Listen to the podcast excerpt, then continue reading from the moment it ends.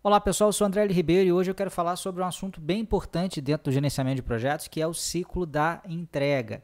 O que, que é isso? Né? Entrega é um, é um, conceito bastante fundamental dentro da gestão de projetos, mas eu quero começar uh, a partir de um exemplo para que desde o primeiro momento fique claro para você. Vamos supor, eu vou pegar um exemplo meu aqui, eu trabalho com a criação de treinamentos online, então vamos supor que alguém me contrate para criar um treinamento online. Né? Dentro dessa perspectiva, Uh, um treinamento, por exemplo, ele pode ser considerado uma entrega. Ela é uma entrega do ponto de vista do cliente. Então vamos colocar aqui treinamento.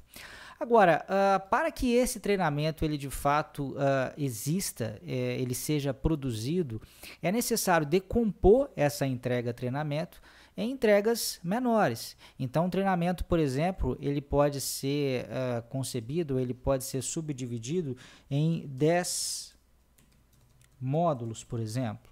Né?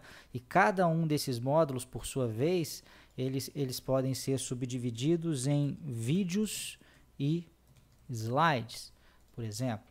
Então eu saí de uma entrega maior que faz sentido para o cliente, que é o treinamento online, subdividimos esse treinamento em 10 módulos e cada um desses 10 módulos em um conjunto de vídeos e em um conjunto de slides.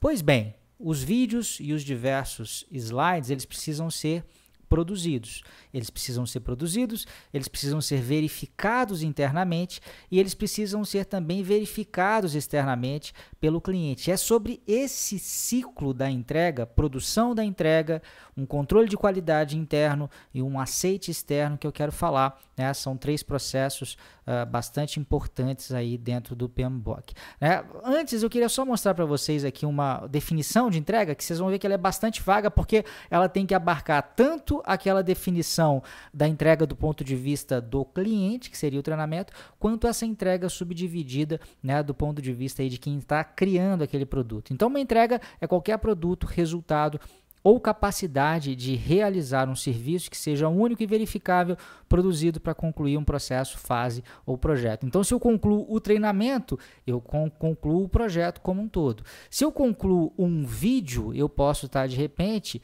concluindo uma etapa, que é a criação de um módulo. Agora, do ponto de vista do processo do PMBOK, como que essas coisas se traduzem, né? Elas acontecem em três processos. Depois de eu já ter é, definido né, e planejado aquela entrega dentro dos grupos de processo de iniciação e planejamento, eu tenho três processos fundamentais que vão me, ajudar é, nessa tarefa. O primeiro é esse processo orientar, deixa eu só aumentar isso aqui, é o primeiro é o processo orientar e gerenciar o trabalho do projeto. Se vocês separarem, é, é, é, esse processo é o processo que coloca o plano né, de projeto em prática e é ele que produz as entregas. Então, dentre as saídas, eu vou dar uma aumentada aqui, ó, e vou marcar aqui para vocês aqui em cima.